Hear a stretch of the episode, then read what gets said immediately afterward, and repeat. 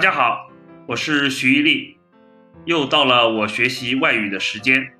在我就读高中的时代，我们班是以外语为特色的，在当时并没有人就读瑞典语专业。有一位同学最后定居了这个国家，这就是我的好朋友刘能。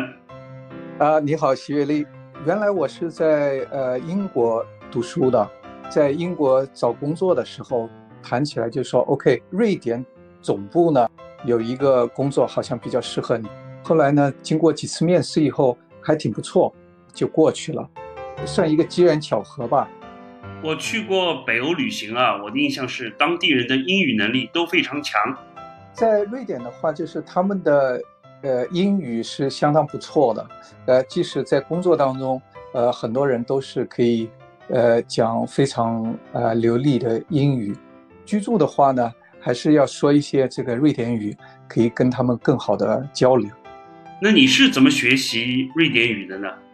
呃，新到瑞典的话，这个政府有提供，你可以去这个免费的学习瑞典语。后来呢，就是也是那个工作比较多啊，各方面有时候出差啊，什么东西就就后来就没有去了。呃，平时呢，就是也可以那个听一下广播啊，跟同事交流一下，就是慢慢慢去学习这个瑞典语。后来有了孩子以后，幼儿园的老师啊，后来那个小学的老师啊，你就需要用瑞典语跟他们交流。你是最最认真的一位嘉宾，预先做了很详细的教案给我，这次就你来主导节奏好吗？好吧，呃，我想叫第一句话，Hey，your head 一粒。Hey，your head 一粒。啊，非常好，非常好。嘿，我能理解，因为在中国，只要去过宜家，门口就有一个斗大的三个字母 H E J。对对对对对，这个嘿就是那个就很 Hello。我去过瑞典旅行啊，我就感觉那个地方很美。夏天当然是非常好，但是在冬天的话，特别十二月、一月特特别暗，见不到太阳，所以有很多人就会会比较比较 depressed。三月份的时候，哎，一下子太阳出来了。十二月的份的时候，他们会有一个节叫这个 Lucia，托儿所啊、小学里面那个小姑娘，那个扮这个 Lucia 女神啊，唱歌啊、点蜡烛啊，这个都是就是表达这个北欧人对光明的这种向往。我们学过的一个成语叫“暗无天日”，在瑞典就能有很切身的体会了。对对对对对，瑞典电影就是这个。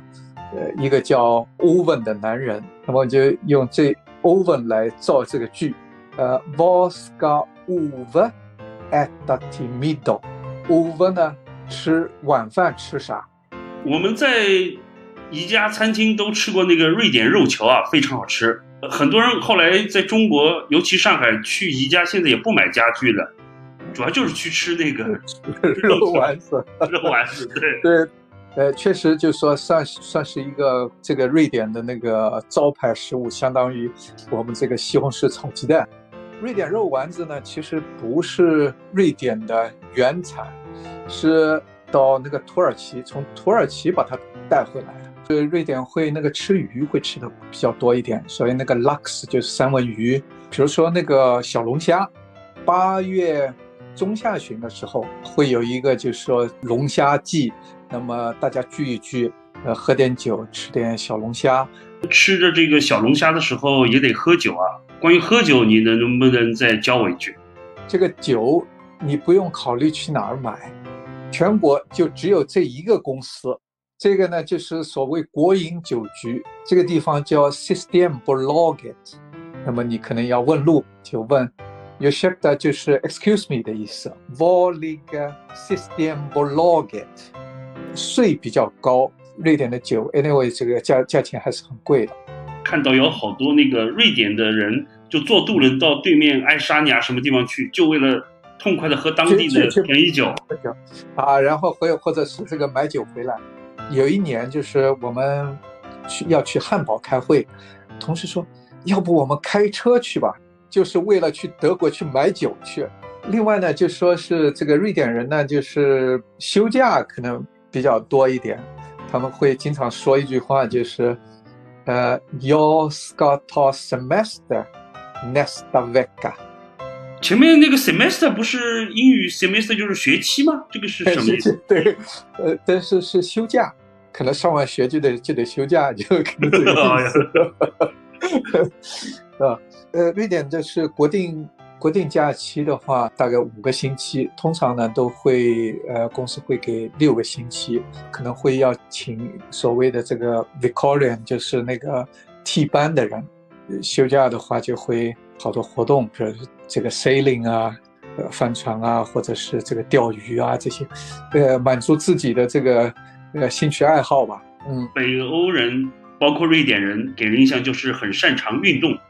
你看冬季奥运会就有个项目叫北欧两项嘛，就是他们那边发明出来的。对对对。那么说到这个，我们可以来呃学一句，就是说他们。呃，瑞典人可能需要邀请你去滑雪，那么你可能需要说一句 “You can in the window”，我不会滑雪。你你在瑞典也学会了滑雪了？不不算很好，但是也也还行，可以可以滑一滑。等你等你就说会滑一点的话，确实是很 enjoy，特别是有一个很长的坡的话，那个一一路滑下来是呃心情愉悦的。我自己本身运动不是太多，但是孩子的话呢，就是，呃，有时候会呃踢足球啊。你算是第一代移民啊，你的孩子就成了第二代。我们呢，在家里肯定是说中文的，他们在学校里啊说瑞典语啊什么。记得在跟幼儿园老师说，是不是要跟在家里跟他讲点瑞典语？他说不要不要，很好，你们在家里讲中文非常好。你如果在家里讲的瑞典语，你肯定是不标准。还不如我们在学校里教。对孩子来讲呢，毕竟是这个瑞典的文化嘛，这个周围的朋友啊都是都是讲瑞典语，所以他学中文没有那么大那那么起劲，反而就是英语还是比较愿意学的。瑞典和中国最大的差别在哪里呢？在瑞典文化里面，它叫这个“老公”，直译的话就是一个不多不少，刚刚好。看到就是前段时间比较火的一个词，就是说“小满”，这个是他们最推崇的。人际关系是一个比较平衡的人际关系，很难就是说是跟他跟他打成一片，就是他觉得就是这种保持一种距离会比较好。另外就是老公在讲求一个。工作和生活的一个平衡，工作是工作，生活是是是生活。贫富差距的时候话，他也是想讲求，就是说你富人不能太富了，太富的话我给你加税；太穷的话呢，就是一定要保证你一个基本的 living standard。跟你这一聊啊，又对瑞典有了很多了解。你说的很多东西也让我大开眼界，不禁让我产生想法，有机会还得再去一趟啊，跟着你。多看一些不同的文化的面相。